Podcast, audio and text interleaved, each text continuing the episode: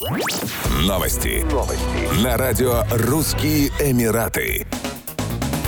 Дубайский муниципалитет выпустил обновленные правила посещения плавательных бассейнов при отелях детьми в возрасте до 5 лет. Согласно документу, детям разрешат купаться, но при соблюдении надлежащих мер безопасности. Теперь малыши смогут купаться только на малой глубине и в присутствии спасателей. Число спасателей, которые должны дежурить у бассейна, будет увеличиваться пропорционально его размерам и количеству посетителей. Спасатели должны иметь соответствующую квалификацию, пройти подготовку по спасению тонущих людей и не сводить с бассейна глаз. Так, спасателям запрещается выполнять любые любую другую работу во время дежурства. Кроме того, они должны обеспечить детей спасательными жилетами. Родители также должны постоянно присматривать за своими детьми и не пускать их на глубину. Все указатели вокруг бассейнов должны быть четкими и понятными, хорошо читаться на английском и на арабском языках.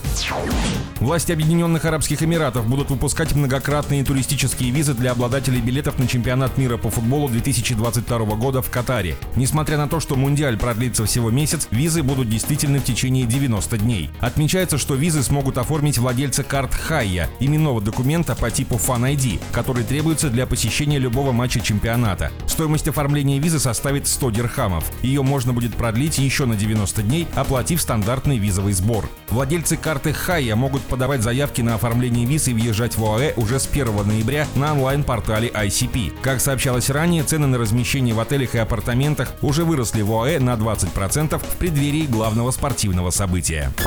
Еще больше новостей читайте на сайте RussianEmirates.com